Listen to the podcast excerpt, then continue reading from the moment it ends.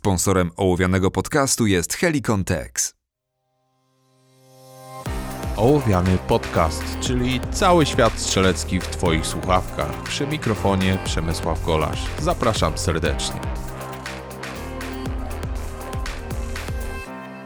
Witajcie w 47. odcinku Ołowianego, a dzisiaj pomówimy sobie o zrywaniu języka spustowego i lekarstwie na tą przypadłość. Lekarstw jest właściwie kilka, ale jedno tak naprawdę skuteczne i o nim powiem Wam na samym końcu. Najpierw przytoczę te wszystkie rozwiązania, które przez lata przetaczają się przez strzelnicę, powiem dlaczego są mniej lub bardziej skuteczne, a potem przejdziemy do tego antidotum na całe zło. Najpierw zastanówmy się, czym jest to zrywanie języka spustowego, ponieważ jest to taka nazwa potoczna. Zrywanie strzału, zrywanie języka spustowego, jak zwał, tak zwał, dolegliwość ta sama. Czyli nie trafiamy tam, gdzie chcemy, tylko lewo-dół od punktu celowania. Jest to nie tylko niewłaściwa praca na języku spustowym, ale także przyruch całej ręki, jednej, drugiej, przyruch broni, w momencie, kiedy ten język spustowy ściągamy, wyciskamy, czy jak tam jeszcze nazwiemy technikę pracy na języku spustowym. Powodów jest kilka.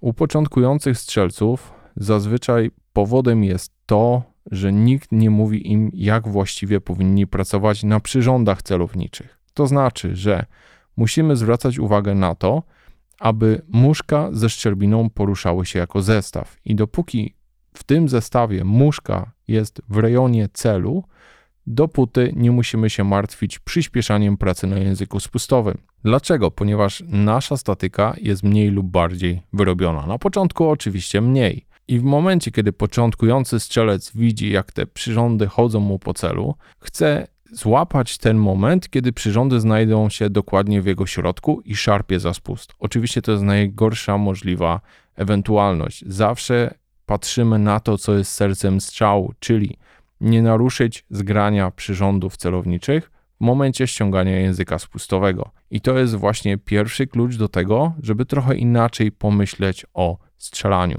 Kolejną rzeczą jest słowo klucz, jakim kodujemy samo ściągnięcie języka spustowego.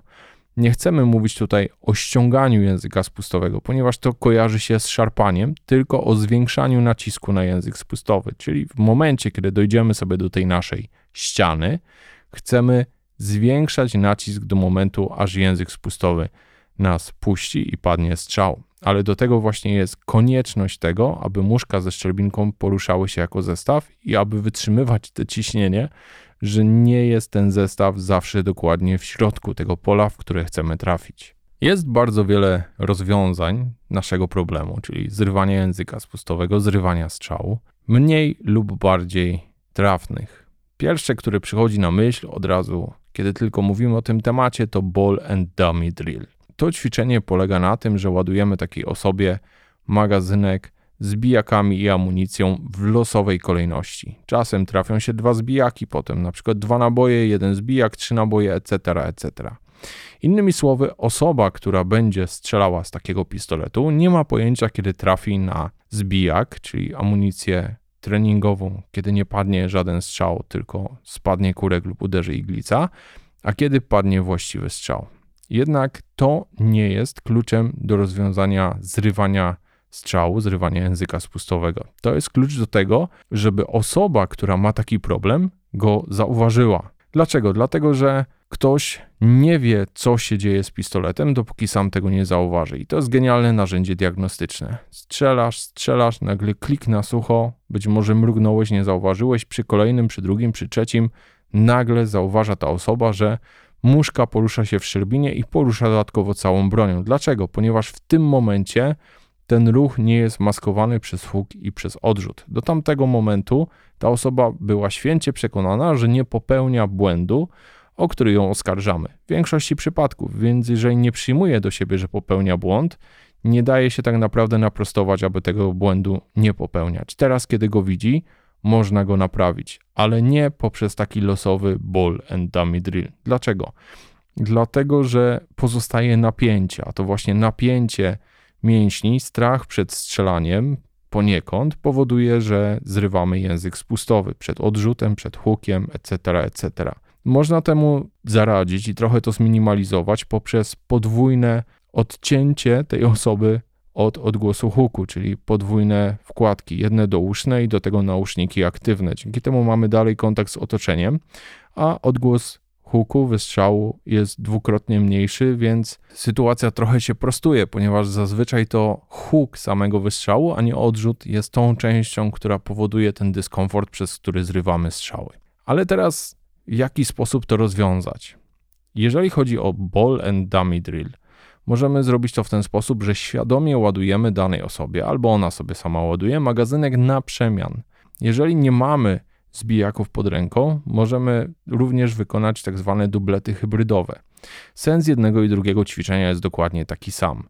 To znaczy, że teraz osoba, która strzela, wie dokładnie, kiedy pada strzał, a kiedy będzie strzał na sucho. I uczymy tą osobę, aby relaksowała się przy tych strzałach, które padają na sucho, bez użycia amunicji. Kiedy ma spaść tylko kurek lub e, uderzyć iglica i zrobić to w ten sposób, aby muszka nie poruszyła się w szczerbinie, i potem z takim samym nastawieniem, z takim samym luzem, z takim samym relaksem podejść do tego kolejnego strzału, który już normalnie będzie z użyciem amunicji. Inaczej nastawić swój mózg, że wszystko co się stanie, to po raz kolejny tylko spadnie kurek albo uderzy iglica w spłonkę i nic więcej się nie wydarzy. Można w ten sposób próbować z tym walczyć. Nie zawsze jest to rozwiązanie, nie dla każdej osoby, ale w większości przypadków mniej lub lepiej działa. Jeżeli chodzi o dublety hybrydowe, oczywiście nie mamy zbijaków, więc wtedy podpinamy magazynek do pistoletu, wprowadzamy nabój do komory, wyjmujemy magazynek i dzięki temu, że nie mamy podpiętego magazynka, możemy oddać po sobie strzał z wykorzystaniem amunicji i strzał na sucho. Kolejnym rozwiązaniem jest zajęcie głowy szkolonego. W momencie, kiedy już powiedzieliśmy o właściwych zasadach celowania, o tym, że te przyrządy będą chodziły i ma się tym nie przejmować. Czasami można nawet celować do pustej kartki i strzelać po prostu do niej grupę zamiast do jakiegoś konkretnego celu. To też zmniejsza ten stres, że te przyrządy chodzą. Kiedy powiedzieliśmy już o tym, że ma wyciskać ten język spustowy, czyli zwiększać nacisk na język spustowy, możemy spróbować też jednej sztuczki. Polega ona na tym, aby zająć nasz świadomy umysł czymś, aby nie myślał o tym, że padnie strzał. I takim sposobem jest odliczanie jakiejś wysokiej liczby od tyłu. Dlatego od tyłu, żeby było to trudniejsze i żeby trzeba było na tym skupić swoją uwagę. Wyobraźmy sobie, że wybierzemy sobie liczbę 15345 i szkolony ma sobie liczyć 15345, 15344, 15343 no jakby nie patrzeć, trzeba się skupić na tej liczbie, żeby kolejne sobie właściwie podawać i w tym momencie niejako ściąganie języka spustowego, to zwiększanie nacisku, wchodzi w tryb automatyczny i przestajemy myśleć o tym, kiedy padnie strzał. Technika mozolna, jednak można z nią uzyskać bardzo dobre rezultaty. I wreszcie złoty klucz, święty gral strzelectwa, w jaki sposób rozwiązać ten problem. To technika po raz kolejny jednego z moich ulubionych strzelców i mistrzów strzelectwa dynamicznego, czyli Mata Burketa, a polega ona na tym, że niejako gramy na ścianie. Co to znaczy? Że kiedy wybierzemy sobie luz na języku spustowym, zaczynamy się bawić ścianą. Zamiast tego, że jest to taka granica, gdzie zaraz padnie strzał, to świadomie kolejnym pulsacyjnym, jakby takim mikroruchem palca. Tego ruchu naprawdę nie widać, bo to jest tylko zabawa samym opuszkiem. Sprawdzamy, gdzie jest ten moment, kiedy ściana nas puści, czyli dajemy odrobinę nacisku, trochę popuszczamy, dajemy odrobinę więcej, trochę popuszczamy, dajemy znowu odrobinę więcej i robimy to w dość sporej częstotliwości, tak, aby pistolet się nie poruszał w związku z tym, tak? Czyli izolacja samego palca na języku spustowym, to wymusza swojego rodzaju rozluźnienie i w pewnym momencie po prostu pójdziemy za daleko i pada strzał. Jest to bardzo fajna technika, którą osobiście stosuję w momencie, kiedy przychodzę na strzelnicę i pierwszy raz strzelam precyzję. Ten jeden pierwszy strzał, dwa pierwsze strzały zazwyczaj są takimi strzałami, że jestem dość mocno spięty, bo nie lubię strzelać precyzji i chcę ten strzał oddać idealnie. A wiadomo, jak się człowiek spina i chce oddać idealny strzał, to pomimo doświadczenia strzeleckiego pojawia się ten moment, że robimy przyruch i strzał pada może nie typowo jako zerwany strzał, ale nie dokładnie tam, gdzie byśmy chcieli. Ta technika właśnie tej niejako gry na ścianie, jak ja to nazywam, czyli tej pracy już na samym tym ostatecznym ruchu języka spustowego, kiedy mamy już ten wybrany luz, nie jest widoczna zupełnie dla otoczenia, bo to naprawdę nie jest taki ruch, że go w jakikolwiek sposób widać. To są nawet nie milimetry, to są dziesiątki milimetra ruchów, w przód, w tył, zwiększenie, zmniejszenie nacisku, zwiększenie, zmniejszenie nacisku.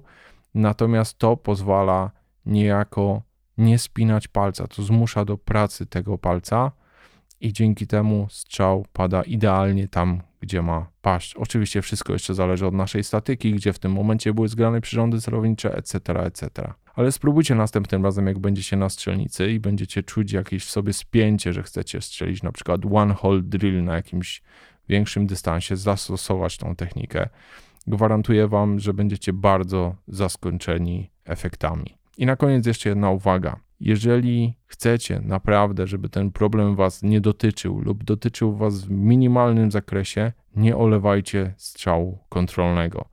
Strzał kontrolny powinien zostać oddany z taką samą uwagą, jak każdy inny strzał na strzelnicy. Po prostu, jeżeli oddajecie go na sztukę i szarpiecie ten język spustowy, sabotujecie swoją pracę całą, którą próbujecie zrobić wcześniej, właśnie przez te jedno ostatnie powtórzenie, czy te kilka powtórzeń w czasie treningu, kiedy robicie zupełnie niewłaściwy ruch palca na języku spustowym. Większość strzelców nie ćwiczy regularnie bezstrzałowo albo nie ćwiczy na tyle bezstrzałowo, aby to nie zrobiło im wielkiej krzywdy. Mimo tego, że ja się staram ćwiczyć dość sporo, to naprawdę każdy strzał na sucho jest dla mnie tym strzałem jednym z najważniejszych, ponieważ wtedy widzę naprawdę, jak wygląda moja technika pracy na języku spustowym, bo nic innego się nie porusza. Dzięki bardzo i do usłyszenia w kolejnym odcinku Ołowianego.